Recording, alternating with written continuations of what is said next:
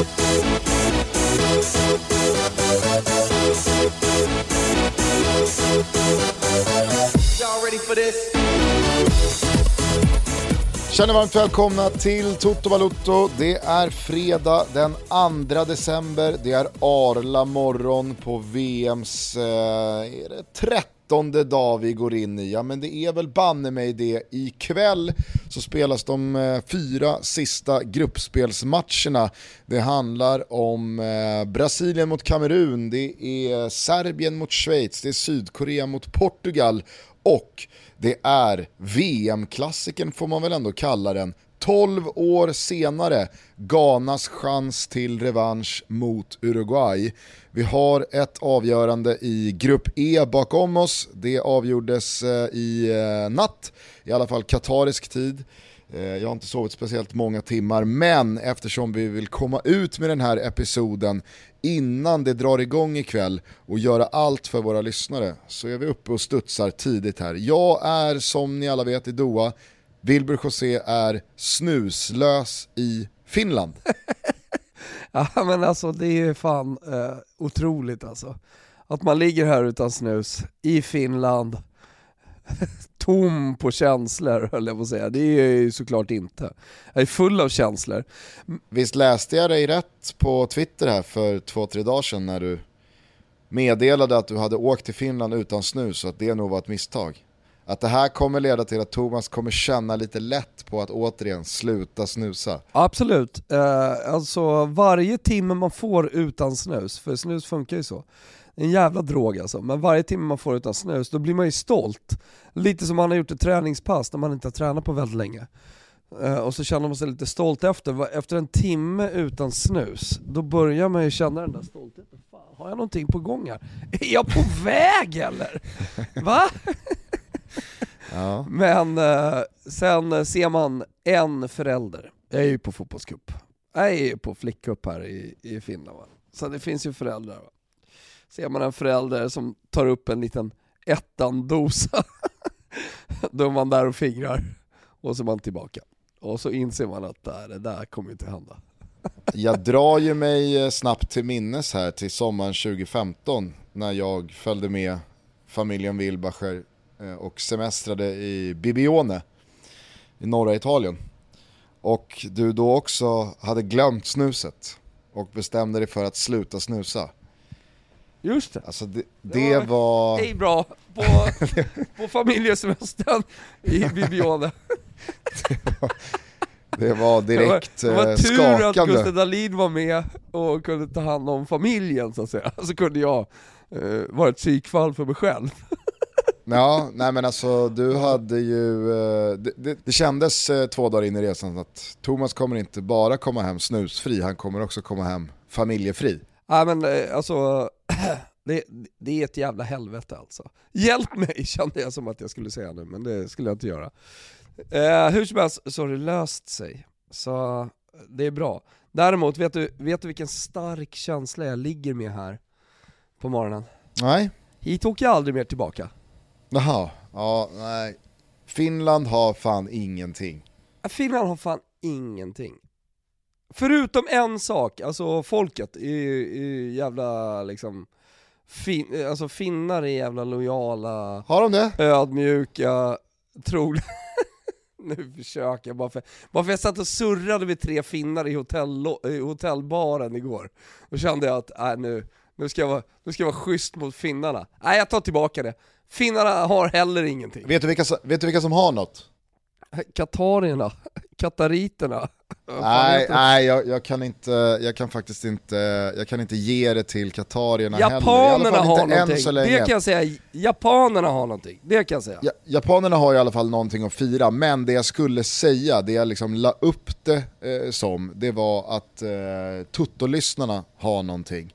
Fan vad ödmjuk man blir när det bara väller in så kallade Spotify-wrapped bilder på hur ni har spenderat era år tillsammans med oss och hur mycket ni har lyssnat på våra avsnitt. Och, man blir jävligt glad och ödmjuk och återigen, precis som för 1 år sedan och för 2 år sedan och 3 år sedan vid den här tidpunkten, väldigt, väldigt lycklig och varm i hjärtat när man ser hur många av er som är med oss. Får jag fråga, är det lika många då positiva röster kring ditt arbete med Qatar VM som det är med Toto? Det är väl något helt annat i och med att Qatar VM inte liksom dyker upp på Spotify sådär. Jag bara undrar. Men nej, det är det ju såklart inte. Men det tycker jag inte är så konstigt. Det är ju en passiv roll alltså, som du har fått nere i Qatar. Jag ångar på. Jag gör mitt bästa. Du gör ditt bästa, Gustav. Det gör du sannolikt. Fortsätt göra ditt bästa. Det gör jag alltid. Och igår så handlade ju den rollen om att försöka liksom vara en del av en av de större knallarna. Eller i alla fall de större VM-kvällarna som man upplevt. I alla fall här och hittills. Det var ju grupp E som avgjordes efter att grupp F gjort detsamma då Belgien fick lämna och deras gyllene generation som trea bakom Kroatien och inte minst Marocko. Roberto Martinez avgick efter en kvart och det lär väl följa med ett par spelare som är ett par år över det där 30-strecket. Det har ju varit en illa dold hemlighet att det har funnits slitningar i det belgiska landslaget. Kevin De Bruyne pratade redan efter premiärsegern mot Kanada att nej, men det här kommer aldrig gå, vi är för gamla, vi är för trötta, vi skulle vunnit för 4,5 år sedan, det här kommer liksom aldrig hålla. Och sen så såg man fan ännu sämre ut mot Marocko. Igår så tycker jag ändå att man steppar upp och gör sin klart bästa insats, men Romelu Lukaku byts in i paus vid ställning 0-0. Man måste vinna mot Kroatien. Och det är väl så att han står för en av de mest minnesvärda halvlekar man upplevt i VM-historien. Jag kan inte minnas i alla fall efter hur många hundratals Romelu Lukaku-halvlekar som helst man sett från... Alltså det började ju redan i Anderlecht och där fanns sen West Bromwich och det fanns Manchester United och Chelsea och Everton, herregud, innan det har blivit Inter gånger 2 och Chelsea igen och belgiska landslaget i 100 plus landskamper. Jag kan inte minnas att han har haft en jobbigare halvlek och jag är helt säker på, jag sa det till Olof Lund igår, det här är väl halvleken han kommer sitta och tänka tillbaka på när han sitter i gungstolen på hemmet. Ja, men alltså helt ärligt, alltså, i och med att VM betyder så jävla mycket för en befolkning och man spelar så sällan, alltså de här fotbollsspelarna som är på den här nivån och som har nått så långt i sina karriärer och liksom vunnit, så att säga, varit spelare som har vunnit titlar, för det är ju väldigt få som kommer dit ju. Yeah. Alltså det är för övrigt någonting som jag brukar tänka på ibland, hur jävla få fotbollsspelare som faktiskt vinner troféer under sina karriärer. Många tjänar stora pengar och kan sen titta framåt med ett jävligt stort bankkonto. Men just titelgrejen är ju jävligt få. Lukaku är i alla fall en som har spelat i klubbar som har haft möjligheten att vinna titlar till sina lag. Men hur ofta de här spelarna ändå pratar om just VM. Alltså du vet ju, eller så här, för vissa spelare kanske VM betyder extra mycket. Alltså jag tror att så här, vissa nationer eller nationaliteter så betyder VM mer än för andra. Förstår du vad jag menar? Att så här, det känns, för mig känns det som att VM betyder mer för Brasilien än vad det gör för till exempel Belgien. Så att så här, där kanske vi har fel om jag nu driver den tesen att VM betyder mer för Brasilien än för Belgien. Men jag känner så, lite grann i alla fall. Ja, jag delar nog inte riktigt den känslan. För jag kan förstå vad du menar ur ett historiskt perspektiv, oavsett när du gör ett nedslag i liksom VM-historien.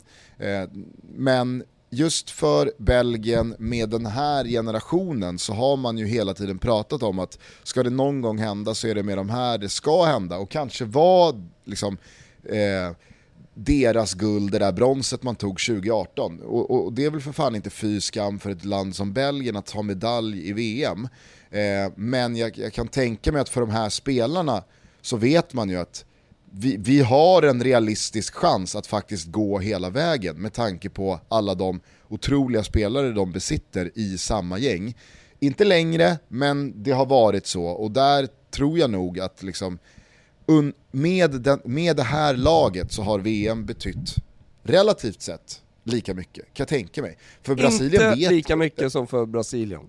Nej, kanske inte.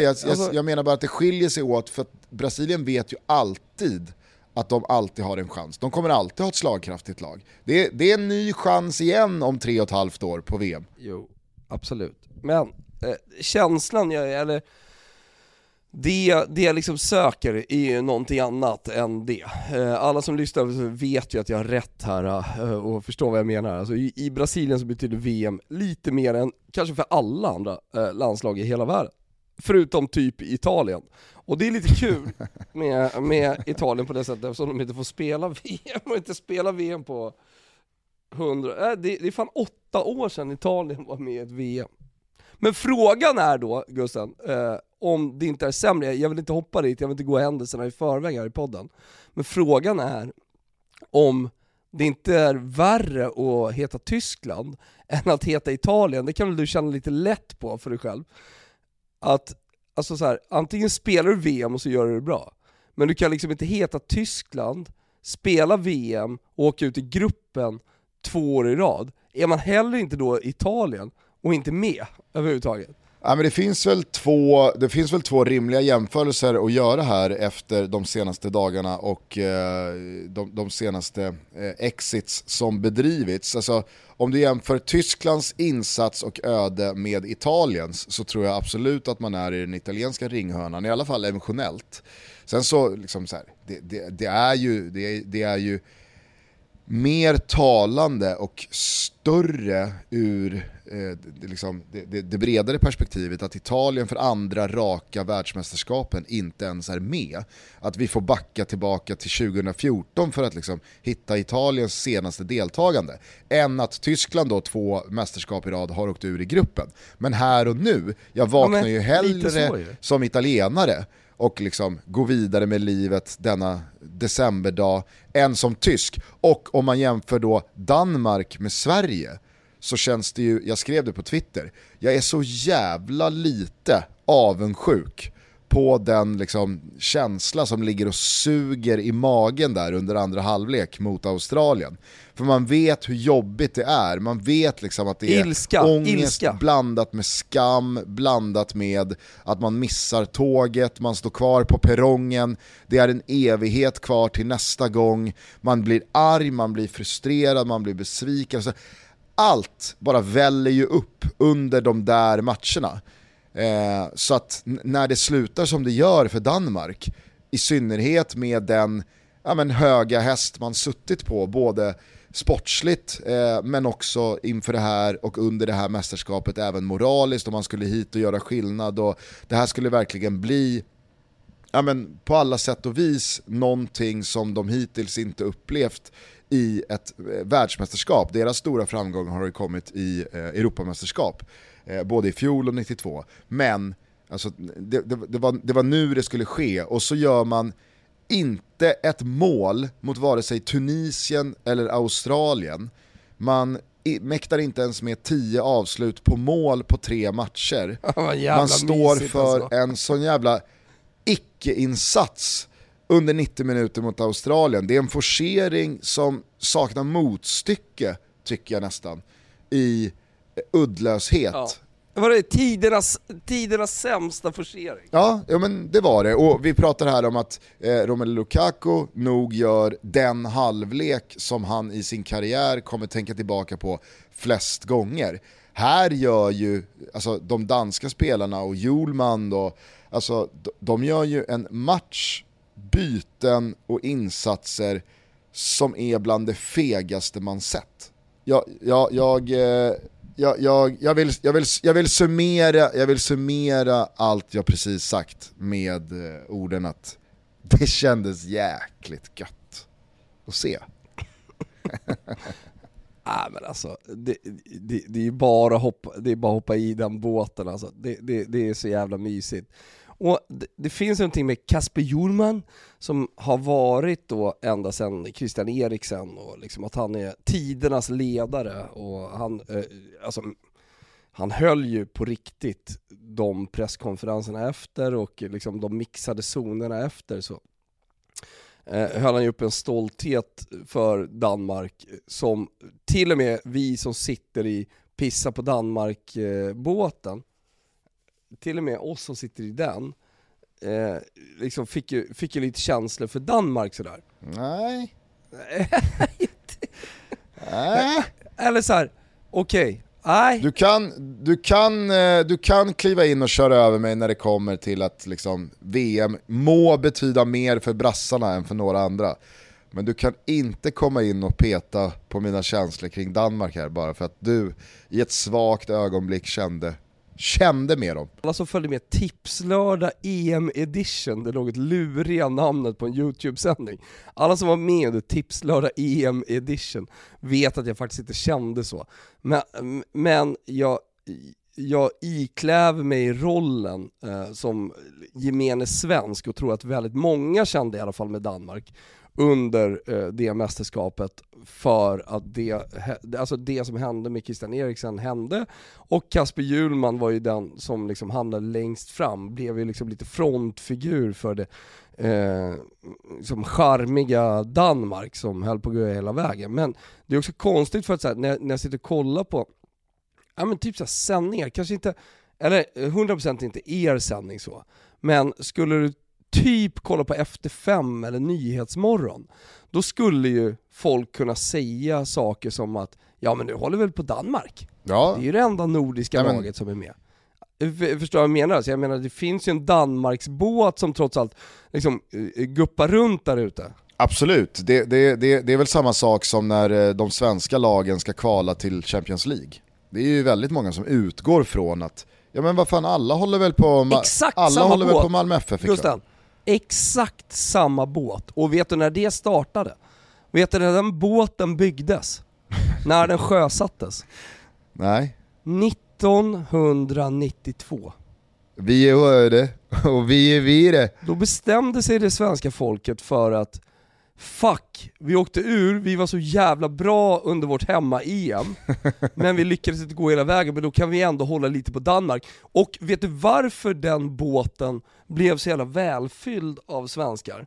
Jo, för att kort därefter så gjorde IFK Göteborg kaos i Europa och folk hoppade i IFK Göteborg-båten, så att det var liksom en typ av båt som man gärna löste biljett till. Du minns ju det här på ett annat sätt än vad jag gör. Den stora intressanta frågan här är ju hur många danskar hoppade ner i Blåvittbåten i mitten på 90-talet? Ja, eller Svenskbåten 1994, och sen följde de med ner i IFK Göteborg-båten som sen skulle liksom ut på världshaven. Ja, men hur många? Ja, alltså jag tror att det är helt ointressant för danskarna. Alltså, ja, det tror jag också. Sverige är helt ointressant, att det går bra. Det är bara vi som pysslar med det. Alltså, det finns någonting i den jävla folksjälen som vi har. Alltså, att vi ska i de där jävla båtarna hela tiden. Alltså, vi har ingen egen matkultur. Vi är, liksom, vi är bara liksom inspirerade av andra. Vår egen kultur, alltså det är den här klassiska man brukar säga, man sjunger internationalsången på skolavslutningarna. Alltså det är lite fult att vara patriotisk, eller ja, då kanske lite rasistiskt att vara patriotisk. De har ju levt med under hela sin uppväxt liksom, sådär. Det är bättre att vara lite internationell istället. Ja, men vi är ju ängsliga. Den båten de har ju suttit i liksom. Vi är ju för ängsliga. Ja, men vi är ängsliga så inåt fitt. Ja, så är det ju. Vi är mitt i kanske den mest intensiva fotbollssäsongen någonsin, i och med att det ligger mästerskap mitt i all klubblagsfotboll. Vi pratar i alla fall hur som helst toppfotboll som avslutar toppfotboll med de mest ärofyllda bucklarna på spel. Och i detta har vår kära sponsor Samsung TV en enormt stor betydelse, ska du veta. Och för en kräsen tv-kund som mig, som verkligen vill optimera upplevelsen, oavsett om det är sändning, jag ligger i sängen, är på resa eller sitter i mitt stora ljusa vardagsrum, så är jag extremt tacksam att Samsung har tänkt på precis allt. De har de senaste åren utvidgat sin tv-portfolio och kan idag erbjuda en tv för precis alla rum. Med teknik i toppklass och innovativ design erbjuder Samsung en otrolig tittarupplevelse. Och detta gäller oavsett var du befinner dig. En viktig detalj, inte minst i dessa mästerskapstider. Så, låt oss ta mitt vardagsrum där det hänger en Neo QLED 8K. Vi snackar inga kompromisser. Vi snackar otrolig kvalitet vad det gäller design och teknik. Och Samsung Neo QLED 8K är den givna tvn, om ni frågar mig, i just vardagsrummet. Skärmen är stor och slim design. Det är viktigt. Och med Samsung så behöver du liksom inte välja, utan du får både teknik och design i toppklass. Vad är då en bildupplevelse i 8K? Jo, det ger dig färger, detaljer och kontraster på en helt ny nivå. TV:ns ram är som sagt otroligt tunn. Bilden täcker 99% av ytan, en sån sak. Och med en enda transparent kabel som leder upp till TV:n så får man också ett stilrent uttryck. Högtalarna i TV:ns alla hörn kan följa rörelserna i skärmen, som till exempel en bil, en helikopter eller ett skottdrama. Fattar ni vad jag menar? Mm, jag antar det. Glöm heller inte bort en Samsung soundbar. Ja, men verkligen. Då får du ju den fulländade tv-upplevelsen. Låter det här intressant för er? Ja, jag tror det. Då går ni in på totobalotto.samsung.se och så kikar ni runt i deras breda tv-utbud och hittar en tv för just dig och det rummet dit du söker en tv. Vi säger stort tack till Samsung som är med och möjliggör Toto Balotto. Toto Balotto är sponsrade av de fantastiska människorna på Champion. Känner ni till Champion? Grundades 1919 i Rochester i staten New York. Det är alltså ett av världens äldsta varumärken, som idag också är ett av de största livsstilsvarumärkena. Det jag tycker att många kanske har missat, det är att Champion skapade hoodien redan på 30-talet. Och då adderades alltså huvan på plagget för att NFL- och MLB-spelare på sideline så att säga skulle kunna skydda sig mot väder och vind. Men här vill jag verkligen slå ett slag för Champions ikonprodukt Reverse Weave, deras sweatshirt, som är ett sätt att förändra konstruktionen på bomullsplagg för att förhindra krympning. Ja, men ni vet ju alla om att bomull krymper och att ja, men det kan bli lite slappt efter ett tag. Men Champion har alltså patent sedan 1952 på Reverse Weave. Och deras hoodie, den är till och med invald i Museum of Art. Det säger väl allt. Jag har en sån här Reverse Weave haft sedan 90-talet. Nu kan du dessutom personifiera ditt Champion-plagg med patches, alltså märken, för en unik look. Detta gör man i Champions flaggskeppsbutik på Hamngatan 30 i Stockholm, mittemot Gallerian. Det är väl en perfekt julklapp. Glöm inte bort att vara med och tävla om 3 unika hoodies som jag har varit och tagit fram på Champion-butiken. Allt ni behöver göra är att gå in på vår Instagram. Där berättar vi mer om hur själva tävlingen går till. Är det någon kod då? Ja, det är såklart det kod. 25% på hela sortimentet i Championbutiken på Hamngatan 30 i Stockholm och på championstore.com. Championstore.com, koden är TOTO25. Dessutom fram till den 23/12 så bjuder Champion alla Toto-lyssnare som handlar på ett sätt gratis patches i butiken. Vi säger stort tack att ni är med och möjliggör Toto Balotto. Hör upp! Det är dags att försöka skaffa sig de bästa möjliga förutsättningarna som går vad det gäller lån. Toto Balotto är ju sponsrad av Sambla och Sambla kan hjälpa dig att dels jämföra upp till 40 olika långivare så att du kan få de bästa möjliga förutsättningarna och kunskaperna när du ska ta ett lån. Men Sambla kan dessutom hjälpa dig att omvandla olika lån, små som stora, med olika villkor till ett enda lån med bästa möjliga villkor för just dig. Mm. Jag tror de flesta har tagit ett lån någon gång och så har man suttit där och betalat helt onödigt höga räntor. För mig handlade det till exempel om en säng. Det blev helt enkelt inte bra med avbetalningsplanen inom citationstecken som presenterades och lät bra till en början. Tvärtom, det blev inte alls som jag trodde och varje månad var brevet från låneinstitutet tung som en jävla tegelsten i brevlådan. Jag borde ha jämfört innan. Har du någon gång känt likadant? Ja, då tycker jag att du ska gå in på samla.se där du kan jämföra och samla lån. Det är ju lite oroliga och jobbiga tider. Så att ta hjälp för att se om man kan få bättre villkor, det är underskattat. Man ansöker om Samblas hjälp på sambla.se och bäst av allt är att det är helt kostnadsfritt att ansöka. Jag vill också slå ett slag för deras personliga service kring lånefrågor. De är otroligt bra där. Vi säger stort tack för att ni är med och möjliggör Toto Balotto. Men det var ju inte liksom den svenska folksjälen vi skulle landa i här, utan vi pratar fotboll, vi pratar Danmarks uttåg, vi pratar Tysklands fiasko, vi pratar Belgiens slut på en era, vi pratar om hur mycket det betyder för Brasilien. Jag läste faktiskt, för att under den här Danmarksmatchen för 2 dagar sedan så kom det ju oroande rapporter om Pelés hälsa och status. Han hade lagts in på sjukhus i Sao Paulo. Nu var väl hans dotter ganska så tydlig med att läget ändå är stabilt och att det inte verkar vara någon dödsbädd han ligger på, utan snarare en sjuksäng för att han ska repa sig, i alla fall tillfälligt. Han har väl cancer och hans tid är liksom alla våra andras utmätt, men om jag förstod henne rätt så handlar det liksom inte om dagar och timmar. Men då i alla fall så googlade jag upp bara lite fakta att stämma av med, för att jag tänkte, visst är han väl den enda som vunnit VM 3 gånger. Mycket riktigt så är han den enda av de där brassarna 58, 62 och 70 som var med alla 3 gånger. Men på tal om det du pratade om förut, att VM är så jävla stor grej för inte bara folket utan även för spelarna såklart. Det sker så sällan. Man har kanske bara en chans, om ens det. Kolla hur många italienska fotbollsspelare som kommer ha pikat i sina karriärer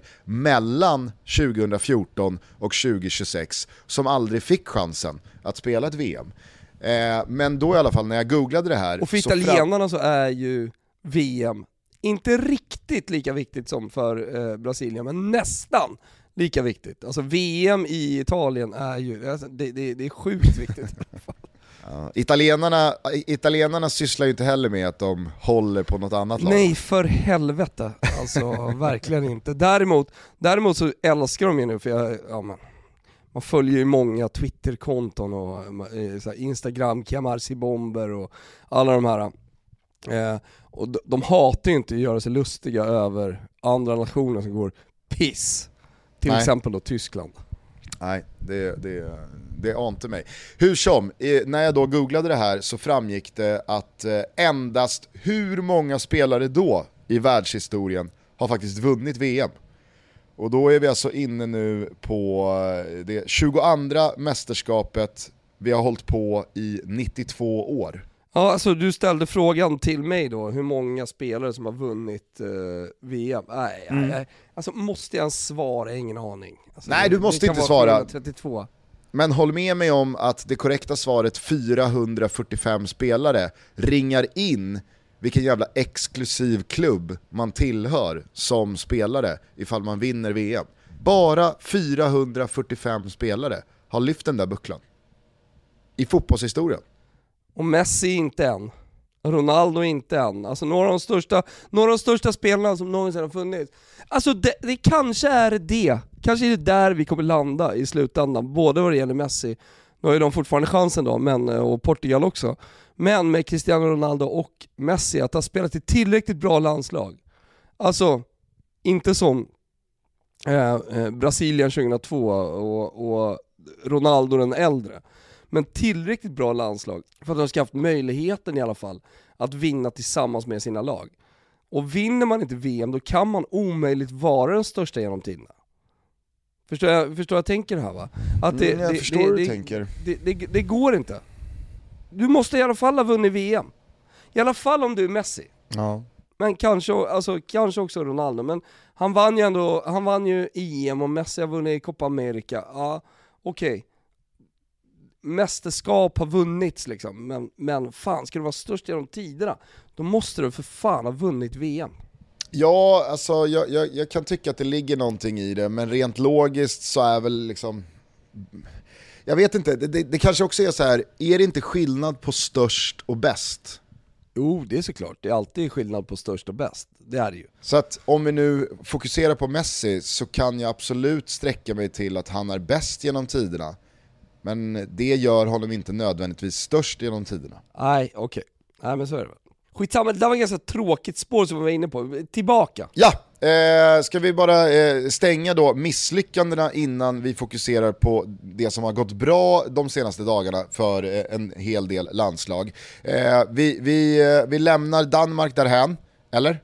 Är det någonting mer du vill säga kring Danmarks uttåg? Nej, alltså precis ingenting. Det ska bli så jävla skönt att i Toto Balotto inte prata om Danmark på jättelång tid framöver. Ja, det kan jag verkligen hålla med om.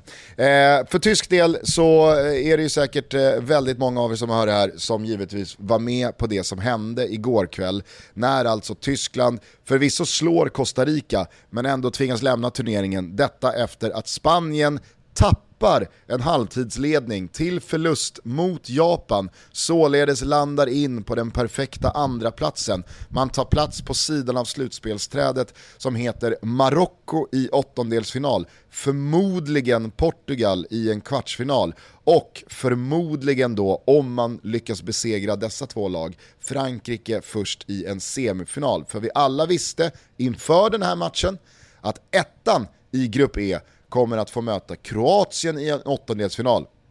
Om man går vidare från den så väntar med största sannolikhet Brasilien i en kvartsfinal, och skulle man besegra brassarna då står nog Messi och Argentina där i en semifinal. Det här tycker jag med all önskvärd tydlighet var ett val som Spanien gjorde i den andra halvleken. Jag säger inte att man la sig och med flit släppte in två mål, men när man väl hamnade i det där underläget och nåddes av att Tyskland ordnade upp Costa Ricas 2-1-ledning. För det var ju några minuter där då båda landslagen var utslagna. Men när Tyskland går upp till 2-2 och sen gör 3-2 så behöver det aldrig bli någon panik i Spanien. Och jag tycker att de sista 10-15 minuterna talar sitt väldigt tydliga språk. Vilken av de här två platserna i slutspelsträdet som spanjorerna föredrog. Det var väldigt mycket bolltrillande och rull utanför straffområdet, och inte någon desperation från Spanien i att nå det där krysset och återta gruppsegen, utan de var nog väldigt tillfreds med att kliva in i slutspelet som tvåa och få den vägen jag precis berättade om.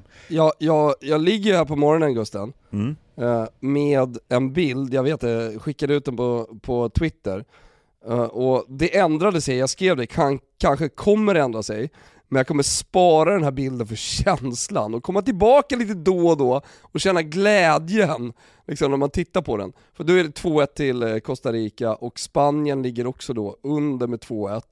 Och så har man live scores gruppbild där med Japan i 1 och Costa Rica 2, och så ligger Spanien, Tyskland 3 och 4. En jävla mysig bilden då. Fan vad man mådde då. Ja, det var ett par feta minuter. Det håller jag verkligen med om. Och att båda de här två lagen ligger under i paus och går upp till en vändning. Det såg jag verkligen inte komma. Okej att något av lagen igår, Costa Rica eller Japan, får in ett 1-0-mål. Jag menar, alltså så här, de matcherna har man ju sett hur många gånger som helst, när det stora favorittippade laget som på alla sätt och vis på pappret har liksom det bättre gänget går ut, och så hamnar man i ett underläge och man håller på och darrar, och nu börjar goda råd bli dyra och man börjar svettas lite. Men när både Spanien och Tyskland leder i paus, alltså att där och då få till sig att 20 minuter in i andra halvlek, eller en kvart in i andra halvlek, då kommer både Costa Rica och Japan leda de här matcherna. Hade jag fått 100 000 gånger pengarna på det, jag hade inte ens lagt en 20. Nej, men det är ju liksom tvångströja, svart vän, raka spåret till Beckomberga. Säter. Om man skulle säga liknande saker. Alltså vi hade ju fått lägga ner vår podcast om vi hade liksom argumenterat för den utvecklingen i den här gruppen. Ja. Och det är ju verkligen på den nivån också. Men likväl mysigt när man väl stod där och hade Spanien och Tyskland ute. Vilket också så här, jag tycker att det här gruppspelet, för jag tycker att det inleddes, hela gruppspelet inleddes med att det var många som var negativa och tyckte att det var pissiga matcher. Jaha, ska Marocko ut. Nu är det någon jävla Japan eller någon jävla Costa Rica som är usla. Och så vann Spanien där tidigt också med 7-0. Och folk var liksom så här, ja men fy fan vilken pissig nivå i VM.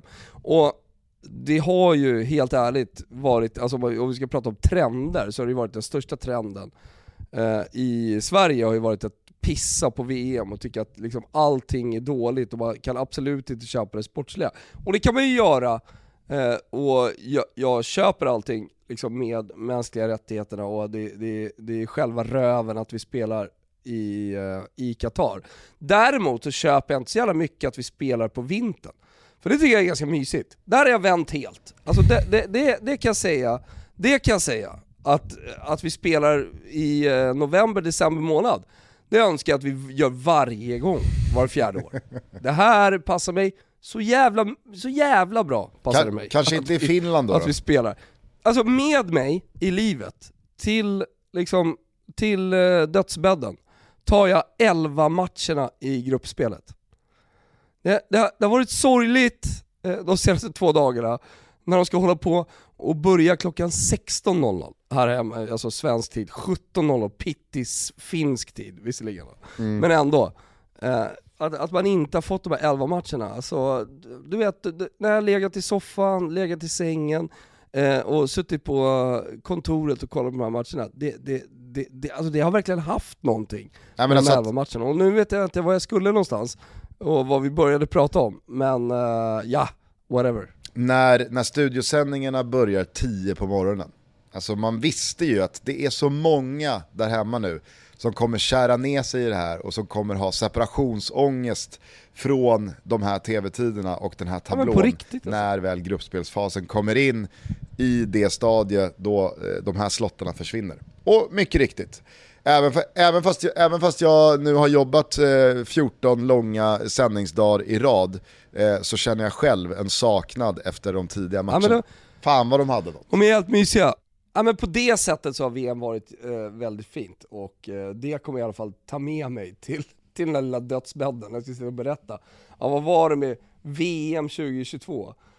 Då kommer jag prata om 11 matcherna, och så kommer jag prata varmt också om hur Danmark sket ur sig tillsammans med pittiga Tyskland. Ja, men det har ju någonting. De som alltså har följt Tuttoballen under året och känner till pittskalan vet ju också att du inte gör mycket för Belgien. Nej, tack. Alltså jag kan inte säga liksom att jag är nöjd med Danmarks och Tysklands uttåg när pedofillandet Belgien finns där också. Så att de ska ju definitivt med och kölhalas här. Mm. Tillbaks bara till avgörandet här i grupp E, för jag vill säga några saker om det. Dels så slits jag mellan lite olika känslor inför det faktum då att Spanien på ett väldigt, väldigt snyggt sätt inom citationstecken råkar förlora mot Japan och landar in då på den vägen till final som de anser, och jag också vill jag säga, vara då lättare av de 2 alternativen. Men det gör ju också att det blir lite liksom hockey-VMs löjets skimmer över en turnering när man kan börja liksom, ja men, underprestera med flit i den sista gruppspelsmatchen, för man vill hellre ha Lettland i åttondelsfinalen än Tjeckien. Jag vet inte hur många gånger man har liksom, när intresset för hockey-VM någonstans ändå fanns där för 10-15 år sedan, att det var då en diskussion, ja, men nu har vi satt oss i en position där vi kan välja, då är det väl klart att vi ska torska så att vi får lättare motstånd i åttondelsfinalen. Där och då, och egentligen hela vägen sedan dess, så har jag såklart känt att om man nu har gett sig själv möjligheten, då har man ju också gett sig själv rätten att utnyttja systemet. Om nu turneringen är upplagd på det här viset, ja men då får man väl bara liksom förhålla sig till det. Så att halva mig känner att Spanien gjorde helt rätt, för att jag själv hade nog pushat för det att göra det, men framförallt så hade jag nog som supporter, om Sverige hade varit i likadant läge, ja men då hade ju liksom jag som supporter känt att vi vill väl ha så gynnsam väg som möjligt i i slutspelet. Och även fast det inte bara är att trycka på en knapp och fixa det, så visade ju ändå spanjorerna en kyla i att Tyskland kommer göra sitt. Och hamnar vi då i en fördelaktig position resultatmässigt, så behöver vi i alla fall inte gå för det. Det hade ju varit något annat ifall Spanien hade behållit den där ledningen och Japan inte får in bollarna, och så står Spanien med en 1-0-ledning med 20 minuter kvar, och så ska man helt plötsligt släppa in 2 mål. Nu gör ju Japan 2 bra mål, alltså det är ett riktigt jävla vänsterpiller han skickar iväg tidigt in i den andra halvleken, och 2-1-målet har ju såklart alla följt, diskuterat och har sin uppfattning om. Jag vill rikta mig till många... Varför ska man diskutera så jävla mycket? Nej, jag säger det. Jag vill rikta mig till många av våra lyssnare. Det är för många som går i den klassiska misstagsvinkelfällan här och tittar på att man från vissa vinklar ser gräs mellan linje och boll.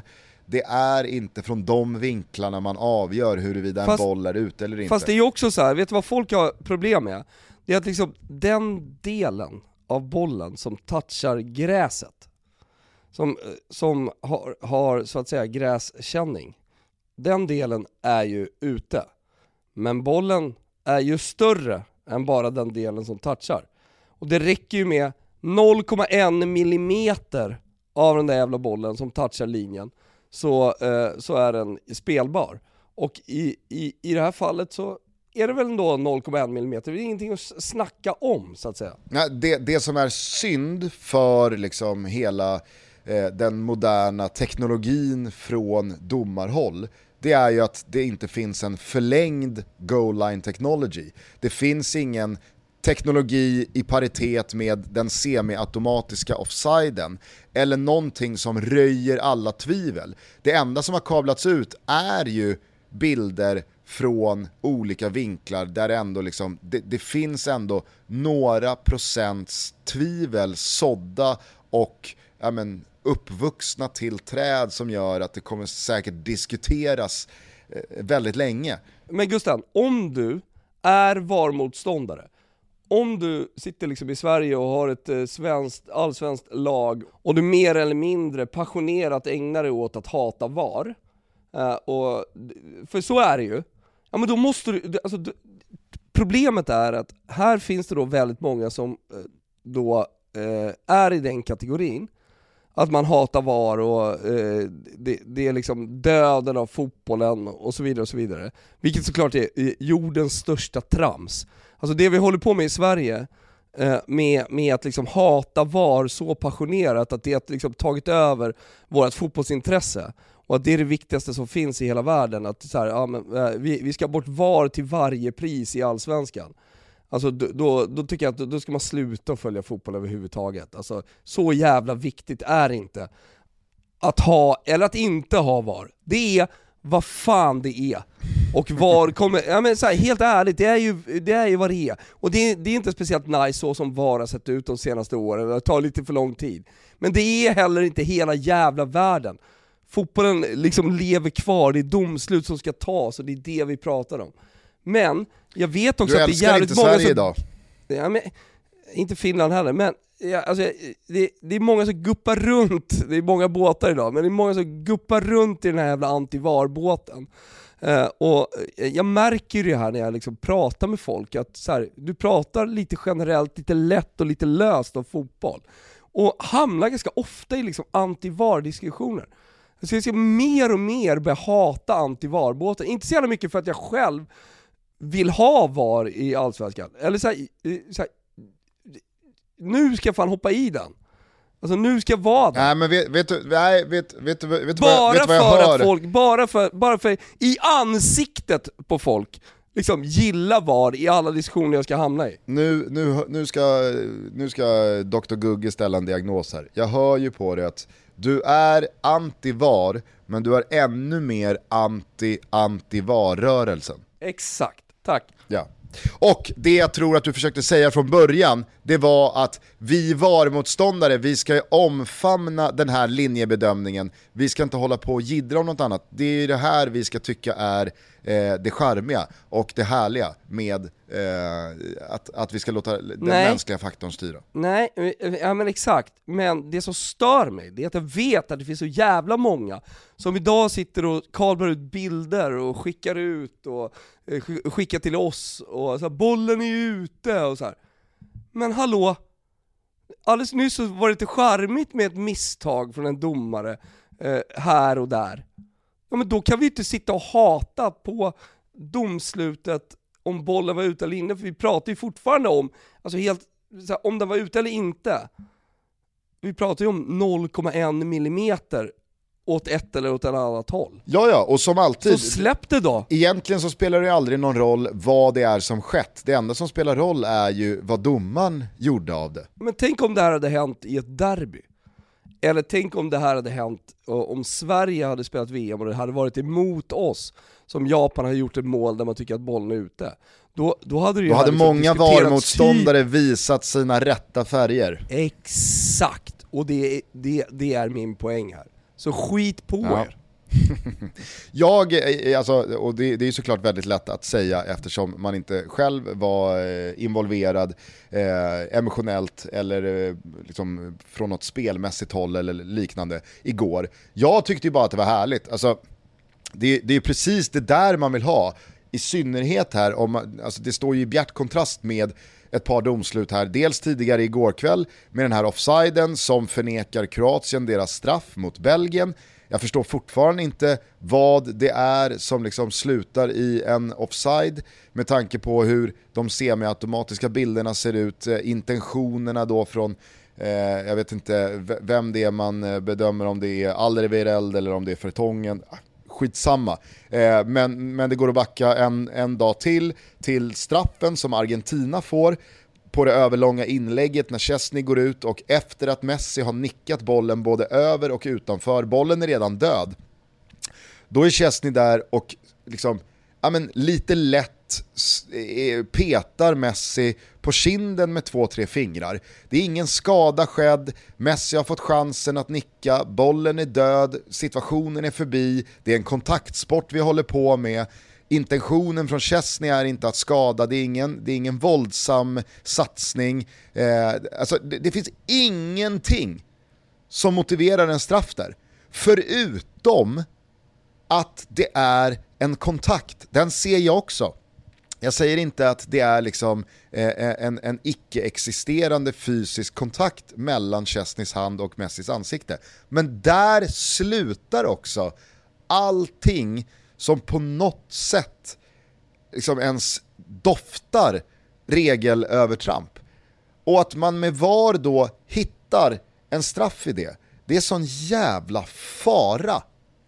Alltså det är jag berättade precis att bara 445 spelare i fotbollshistorien har vunnit VM. Alltså det är så jävla mycket på spel för så många spelare, och det är så många drömmar som har landat in i att man är i den här turneringen. Och eftersom fotboll är en sport där det inte likt basket eller handboll eller en del andra sporter där det görs jättemånga mål eller poäng eller liksom man gör det som hela sporten går ut på, då kan man inte hålla på och strössla och ge bort straffar. Alltså, i fotbollsmatcher så kan ett mål vara hela skillnaden. Och då kan man liksom inte bara ge bort ett mål till ett lag för någonting som inte har hänt. Jag blir så fruktansvärt upprörd över sådana där straffar. Och jag håller med, och det kan jag också säga utan att hyckla, eftersom jag är anti-VAR, men jag är också anti-VAR-rörelsen, så kan jag faktiskt sitta där, och det är inte hyckleri, och tycka att men det där är för dåligt. Det där måste VAR lösa. Och det där handlar ju inte om den problematiken som varit på tapeten att liksom bärsa senaste åren. Att saker och ting tar för lång tid, det ska dra streck och man ska spola fram och tillbaka med bildrutor. Det där är ju liksom domare, människor som sitter i ett varum och letar incidenter att kunna liksom utdela straffar eller röda kort för. Nej, jag håller helt med dig, Gustav. Här är vi synkade. Ja. Nu löste det sig för båda inblandade lagen ändå. Argentina gjorde sitt parallellt med att Polen då lyckades ta sig vidare trots förlust i och med att Mexiko inte bättrade på sin målskillnad i segern mot Saudiarabien. Men jag tyckte att det var anmärkningsvärt i de slutminuterna att mexarna inte fattade att de trots Saudiarabiens 1-2 bara var ett mål ifrån. Då hade de gått vidare på fler gjorda mål. Mm. Nej, men, och jag tycker ändå ganska synd om Tata Martino här, för att det ser ut på honom. Han fattar ju. Han står och skriker efter Saudiarabiens reducering med ett finger uppe i luften. Han skriker ju bara, det räcker med ett. Vi behöver bara ett mål. Men ändå så är det är en utebliven liksom så här kaosdesperation från Mexikos håll. För att jag tror att det var ganska många spelare där ute på plan som trodde att när Saudiarabien gjorde 1-2 att Mexiko då behövde göra ytterligare 2, för att det var liksom ett mål som gällde när de ledde med 2-0. Men det handlade ju om då i slutet, eftersom man var alltså man var ju nere på fair play koefficienten. Man var ju 3 gula kort ifrån lottning, vilket hade varit otroligt. Men då hade det ju handlat om att Mexiko hade gjort fler mål i turneringen totalt. Men det här bränner man, Polen går vidare.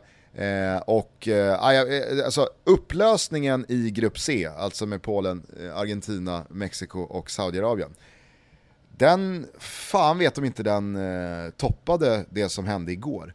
Det var alltså, vilken dubbelskärmskväll det var. Ja, det kanske blir en ikväll också. Men jag tror att det var dit jag i något läge skulle, när jag började liksom yra bort mig kring VAR och annat, att vi inledde det här mästerskapet med att så här, ja, men det är dåliga matcher, massa dåliga lag med, och det är favoriterna som vinner, och Spanien slår Costa Rica med 7-0.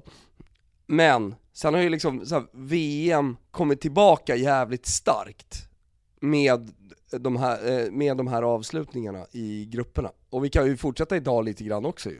Ja, verkligen. Alltså, jag menar, kolla bara på vilken historisk delikat laddning som finns i matcherna här ikväll. Alltså Ghana-Uruguay, alla, kanske inte alla, men många av oss minns ju såklart 2010 när Asamoah Gyan skickar straffen i ribban efter att Luis Suarez tagit med händerna på mållinjen. Har ju vevats nu, Gusten. Det har kvalvaka. Ja, ursäkta. Absolut. Ja, men alltså kvalvaka nu på Lasse Granqvists klassiska citat. Det är otroligt, men vi kan inte veva det så mycket som vi vevar det just nu. Och det kommer ju vevas inför, och ni kommer ha det i er studio ikväll. Är det ni som sänder? Ja, och det kommer ju såklart vevas efter matchen ikväll också, om det blir någon form av liknande dramatik där ett lag då ska vidare och ett lag ska åka ut. Eventuellt då får man väl ändå braska. Det kan ju bli så att båda ryker. Toto Balotto är sponsrade av Flowlife. Känner till Flowlife? Jag tänker de som har varit med ett tag gör det säkert. De gör ju återhämtnings- och massageprodukter i världsklass för alla, med deras marknadsledande produkter som till exempel Flowgun, som säkert några har hemma. De har också fått utmärkelser i ett flertal sådana här bäst i testundersökningar. Och om inte det vore nog då för att verkligen gå i god för deras produkter, så sponsrar de också flertalet allsvenska fotbollsklubbar, som bland annat AIK, Djurgården och guldmedaljörerna Häcken. Jag älskar deras Flow Pillow. Den är otroligt skön, så här värme, lite massage och sådär som man kan ha i nacken när man ligger, men det kommer ju sådana tider nu med jul och sånt. Men deras Flow Feet, alltså en fotmassage, den är helt otrolig. När den trycker på i hålfoten, då mår man i alla fall efter. Det är bra tryck i grejerna. Jag tänker att Flowlife, Flow Pillow, Flow Gun, Flow Feet och så vidare, även i deras träningsredskap, är grymma julklappar. Så kika in på flowlife.com. Där har de just nu en massa fina deals. Så in på flowlife.com. Vi säger stort tack till er. Toto Balotto är sponsrat av Sveriges största varumärkeskedja som har erbjudit stil sedan 1957. Jag pratar om MQ! Jajamensan, de som erbjuder kläder för både dam och herr samt accessoarer från svenska och internationella varumärken. Och de är ju fantastiska också. Inte bara på att hjälpa oss att bygga en smart, långsiktig garderob. Men också på en massa härliga tjänster som man ska ta hjälp av. Skrädderi, sneakerstvätten, personal shopper, second hand. Man kan få hjälp med till exempel om man köper en kostym till nyår. Att sy in och fixa till det där sista så att den sitter perfekt. Årets vinterkollektion, kanske ni undrar över. Jo, den hämtar sin inspiration från naturens vita, beige och bruna nyanser. Med accenter i klassiskt blått och vindrött. Alla toner harmoniserar med varandra och där i kan man ju liksom mixa fritt. Och ni som ändå inte får upp en bild så tänker grovt stickade polotröjor som gärna matchas med ett par klassiska blåa jeans. Alltså ganska avslappnad look men ändå liksom lite dressad. Och vinterkylan tränger sig på. Då är ju den stickade tröjan det absolut bästa plagget. Det är ju nyckelplagget, va? Hörrni, vi säger stort tack MQ för att ni är så fina. Toto Balotto är sponsrade av Circle K och det är så jäkla roligt och det känns självklart. I synnerhet för mig som är på Circle K mer eller mindre varje dag. Och det som gör mig mest upprymd när jag är där, det som är liksom själva körsbäret på tårtan, det är när jag blippar bilen. Känslan av att bara rulla in, blipp säger appen. Och sen så klickar man bara in och jag har ju lagt in mitt kort och sådär, så det är så enkelt. Lilla tutorialen här då, det är att man laddar ner appen Circle K Easy Fuel. Skapar ett konto, reggar ett betalkort och så knappar man in sitt registreringsnummer. Så blir tanklingen precis så där enkel, lättsam och smidig som jag förklarar här. Allting sköts ju automatiskt och det är det som är grejen. Från det att du rullar in med bilen till det att du är klar med tankningen. Och kvittot plingar in i appen. Det enda du behöver göra är alltså att ha mobilen antingen i fickan eller i bilen. Men nu har det faktiskt blivit ännu enklare, ja, kan man tänka sig. För har man platsnotiser på så är det bara att rulla fram till pumpen och tanka. Man behöver alltså inte ens godkänna i appen. Men ni hör ju. De är fantastiska på Circle K. Och för dig som är medlem i Extra är det dessutom just nu fram till 5 oktober dubbel rabatt på varje liter när du blippar bilen. För som medlem i Extra har du alltid rabatt på varje liter oavsett hur du väljer att betala för din tankning. Men väljer du nu alltså att blippa bilen med EasyFuel-appen får du alltså dubbel rabatt fram till den 5 oktober. Det innebär att dina ordinarie 15 öre per liter nu blir 30 öre per liter. Ja, men ni fattar. Och som ny medlem får du 25 öre rabatt per liter under dina första 3 månader. Vilket innebär att den dubbla rabatten för dig blir 50 öre per liter. Mer info hittar du på circlek.se/blippa-bilen. Vi säger stort tack till Circle K för att ni är med och möjliggör Toto Balotto. Men utöver då den moderna VM-klassikern Uruguay mot Ghana så har vi även Sydkorea-Portugal. Finns ju också lite revansch där för Portugal att utkräva 20 år senare efter att Ji Sung Park och Gus Hiddink och resten av Sydkorea-gänget skickade ut Portugal redan i gruppspelet i VM 2002. Vi har Kamerun, Brasilien, där Kamerun, precis som Serbien och Schweiz, vill följa med brassarna till slutspelsrundan. För Brasilien så säkrar en poäng, gruppsegern. Den lär de väl ta ändå, tror jag. Men det är i alla fall förutsättningarna. Det är ju dock inte lika mycket spänning i den matchen som i den mellan Serbien och Schweiz. Med tanke på vad det finns för demografiska värden att ta i beaktning här i det schweiziska laget med en del spelare med albanska rötter kontra då Serbien. De möttes i 2018 VM här senast. Det stormar kring det serbiska landslaget just på den här punkten med den där storserbiska flaggan från omklädningsrummet som har upprört, med all rätt såklart, det kosovanska fotbollsförbundet. Det är en utredning öppnad av FIFA gentemot serberna. Ja, men det känns ju som att det kommer inte vara kortfritt ikväll, tror jag. Jag tror att det är Stadium 974 vi ska till ikväll. Där alltså allting ska avgöras mellan Serbien och Schweiz. Jag tror att det kommer smälla satan. Men vet vi jag läste också, nu är det väldigt obekräftade uppgifter eftersom det kommer från Stefan Jovanovic i en privat grupp.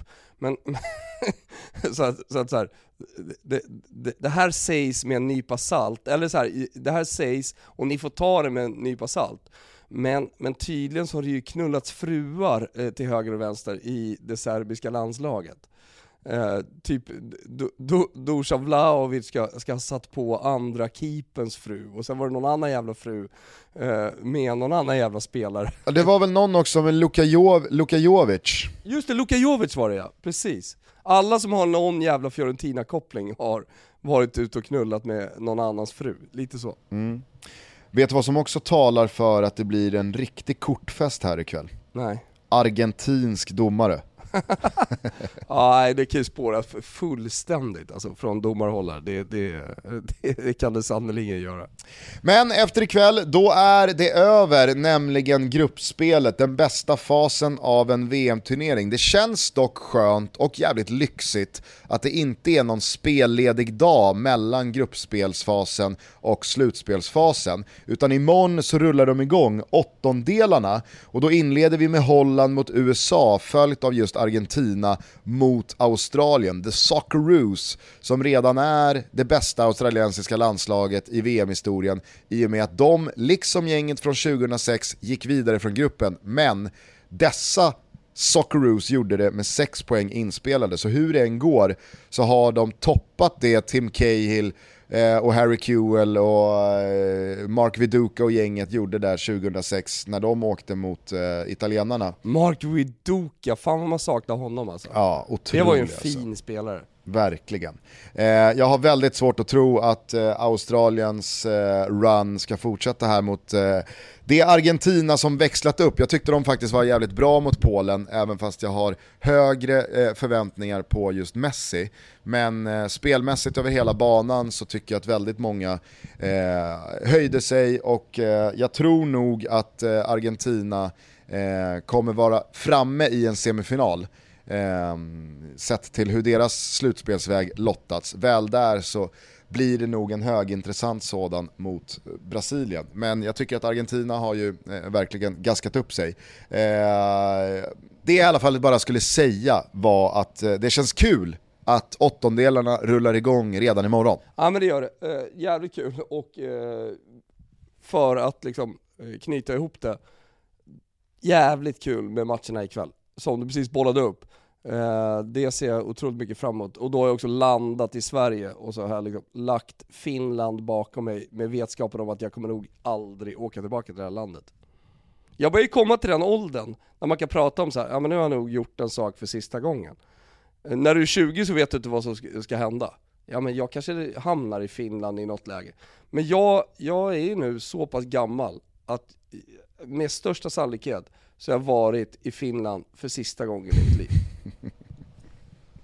Ja, jag tog det beslutet redan för 8 år sedan. Ja, du gjorde det. Ja, jag var faktiskt och fingrade på att åka över till Helsingfors i slutet av oktober när Roma skulle då spela mot HJK. Men då la vi ju våran Toto-kväll på O'Learys 12. Den gången, så att jag fick steka det. På tal om det, så är det ju Toto, alltså så här, man får ju träffa mig, tyvärr inte dig, annat än på länk kanske då, om vi har tur och får tag på dig.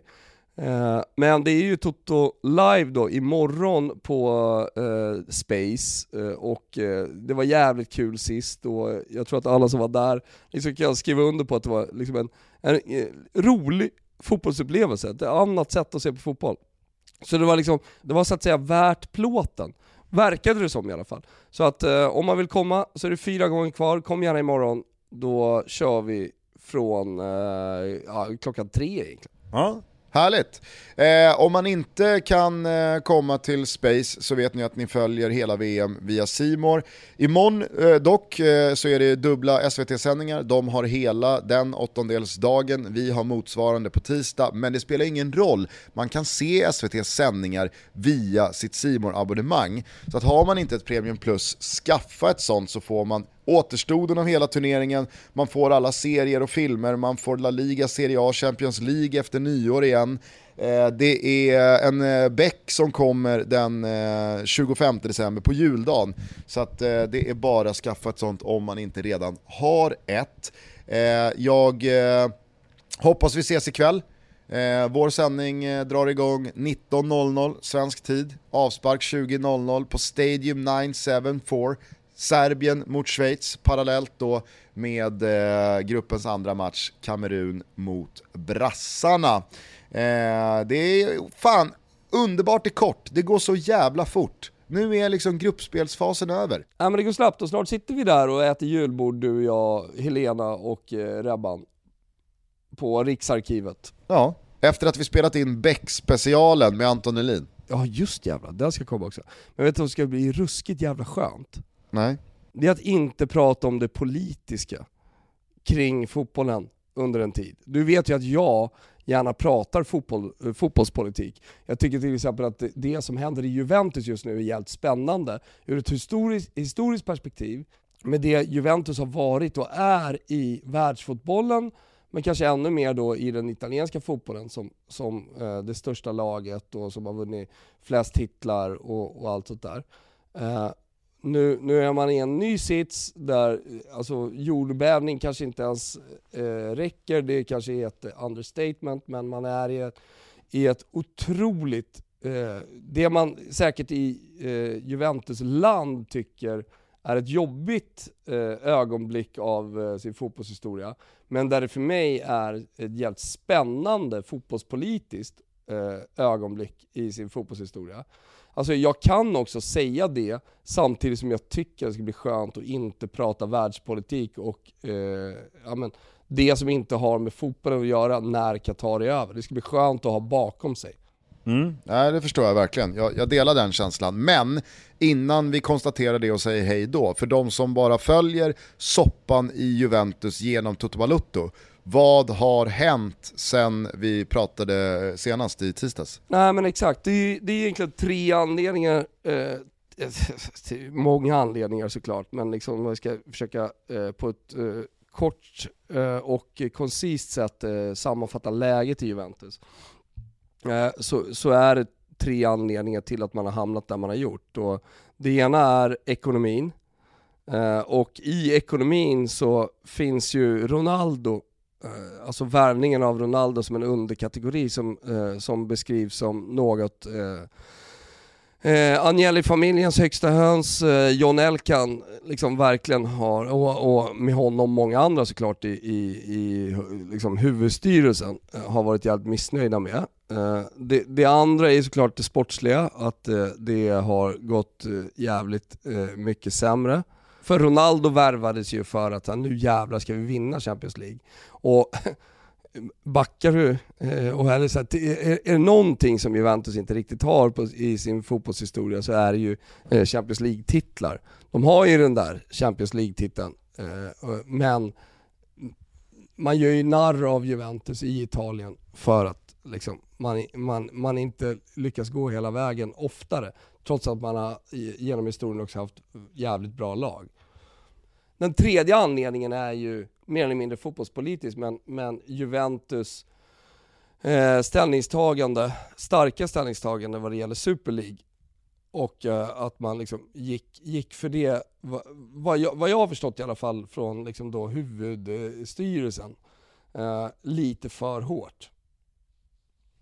Och det här har blivit så stort att man liksom är på en jävligt dålig plats rent ekonomiskt, och man har även hamnat där sportsligt och även då fotbollspolitiskt internationellt lite pissade på av jävligt många. Och då man hamnat där helt enkelt. Alla avgått, men har det de senaste dagarna på något sätt utkristalliserat sig en rimlig konsekvens här, eller är allting fortfarande väldigt grumligt? Nej, men det är väl så här, rent sportsligt så har ju faktiskt ingen avgått. Så det här handlar ju bara om styrelsen. Det är Nedved som var vicepresident, det är Andrea Agnelli som var president, men ihop med resten av styrelsen. Alltså hela styrelsen har ju faktiskt avgått. Så att nu pratas det ju väldigt mycket om vem som kommer komma in, vilka de personerna är, och liksom det spekuleras vidare. Men det roliga i hela den här kråksången, det är ju att den enda man har pratat om under hösten som borde avgå och borde skickas faktiskt är kvar, det vill säga Max Allegri. Ja, och det gör man ju stor sak av. Ja, men absolut. Jag menar bara att det kommer ju här och det kommer lite där att det här kan sluta med allt från degradering till att man strippas på titlar till poängavdrag och så vidare. Är det alltså i allt det där, i alla de spekulationerna, var står du någonstans i känslan av att men det kommer absolut inte bli det där, snarare det här? Jag står ju alltid på den sidan att fotboll inte ska avgöras i skrivbordet. Hur mycket fel man än har gjort, oftast. Alltså, du kan inte fuska för mycket. Det var rätt att degradera Juventus i Calciopoli och så vidare. Absolut. Kanske borde man ha asfalterat Juventus under den tiden också. Men då var det många andra klubbar som faktiskt var delaktiga i det systemet, det korrupta systemet som den italienska fotbollen var, som också borde asfalterats. Även om Juventus kanske stod liksom högst upp och var herren på täppan vad det gäller korruptionen. Men alltså så här, jag tror inte att det kommer leda till någon slags degradering. Det skulle väl kunna bli poängavdrag inför nästa säsong. Jag vet inte. Vi får väl se. Det spekuleras jävligt mycket just nu. Jag såg att La Liga har gått ut och vill att Juventus ska straffas stenhårt i det här. Så de har ju liksom gett sig in i den här fighten också. Ja, men La Ligas antiställning gentemot Super League, den är fan not to fuck with. Nej, det är den inte. Men vi får se. Vi låter det vara öppet tills någonting händer. Men jag hoppas inte att fotboll avgörs vid skrivbordet.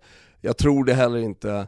Och sen kanske blir liksom, jag vet, poängavdrag inför nästa säsong eller vad det nu kan vara. Rent juridiskt har jag inte liksom följt det jättenoga. Men ja, vi får se. Soppan kring Juventus rullar vidare. Det gör också VM, men i det fallet rent sportsligt på ett betydligt roligare sätt. Jag skulle avslutningsvis bara vilja uppmana alla unga killar och tjejer som lyssnar på det här, som drömmer om att lyckas fotbollsmässigt och kanske önskar att man själv någon gång får chansen att spela ett VM och kanske göra det som en central mittfältare, som en dirigent, som en spelfördelare, som spindeln i nätet i ett lag som spelar ett fotbolls-VM som ska sluta i succé. Jag tycker att man ska titta på Luka Modric andra halvlek igår mot Belgien och inse att det är det där fotboll handlar om. Alltså, det finns nog de som vill bli högerbackar och det finns såklart de som vill vara nummer 9 längst fram och göra mål. Och det finns de som gillar att stå i mål, men när det kommer till liksom rent fotbollsspelande och grundläggande delar av det som funkar på de flesta positionerna, så visar, tycker jag i alla fall, Luka Modric upp sig själv i sitt absoluta esse igår. Alltså han förlorar inte en enda duell. Han slår inte bort en enda passning. Han är alltid spelbar. Han är alltid lugnet själv. Han vill alltid ha bollen. Han springer inte och gömmer sig, utan han tar rätt beslut på rätt beslut på rätt beslut. Det är liksom inga så här Luka Modric spektakulära grejer med massa yttersidor i krysset och bollar, mottagningar över sig själv och tunnlar och hit och dit, utan det är bara liksom, det är bara basic, funktionellt, tekniskt perfekt utförd fotboll. Alltså det var fan, jag blev fan kåt av att se Luka Modric andra halvlek igår. Ja, jag håller med. Det är liksom, det är fotbollskonst vi pratar om här. Ja, verkligen. Och varför jag vände mig till yngre fotbollsspelare är för att jag tycker att det ibland lite för ofta fokuseras på de exceptionellt tekniskt briljanta saker som görs, eller det är ett skott i krysset. Det du pratade med 14 överstegsfinter. Ja, alltså, eller nu har vi kommit ifrån det så att säga, men det var väl det var en period när det skulle göras överstegsfinter i in absurdum. Absolut. Eller som i för att ta ett annat exempel från den här turneringen, Richarlisons mål mot Serbien. Det är ju bara liksom så här spur of the moment, det händer någon gång, kanske inte ens det för fotbollsspelare. Kan man göra det där, hatten av, applåd, fantastiskt, bra gjort. Men det Luka Modric gör igår, det går ju att göra varje halvlek av varje match du spelar i hela din karriär. Det Richarlison gör eller det någon annan gör med massa finter eller ett långskott upp i krysset. När stjärnorna står rätt så kanske det händer någon gång per säsong eller vart femte år. Men det jag bara tyckte var så jävla vackert med Luka Modric andra halvlek igår, det är att han spelar den perfekta mittfältsfotbollen som går att spela varje match om man är så där duktig liksom. Ja, nej, men jag håller med. Det är helt rätt att avsluta detta med allt det roliga med Danmark, Tyskland och Belgien ute. Så är det ju liksom med Luka Modric match som jag går vidare med den här dagen här i ett kylslaget Finland. På näthinnan här. Det är som du säger, det var en otrolig match. Härligt. Hörrni, ha en jävla trevlig helg. Vi hörs igen på måndag tror jag. Nu ska jag gå och käka lite frukost. Jag tycker att vi återigen lyfter på våra hattar, Thomas. Även från Kims håll. Och tackar alla er som lyssnar på Toto Balotto år ut och år in. Tack som fan till alla er som har hört av er och visat upp hur mycket ni har lyssnat på oss även under 2022. Det betyder allt för oss. Nu tar vi helg och jag tycker att vi avslutar med vi röde, vi vide.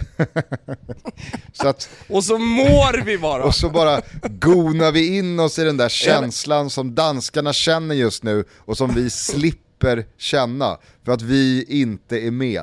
Alltså, och om jag kan få be Kivicen om en liten insats här nere från Malta där han befinner sig. Om jag kanske skulle kunna få be om att få lilla medlet med 99 luftballong med här, så kan vi njuta bara in helgen med tyskens och danskens jävla uttåg från VM. Ja, men det ska väl Kimpa kunna ordna. Ciao tutti! Ciao tutti!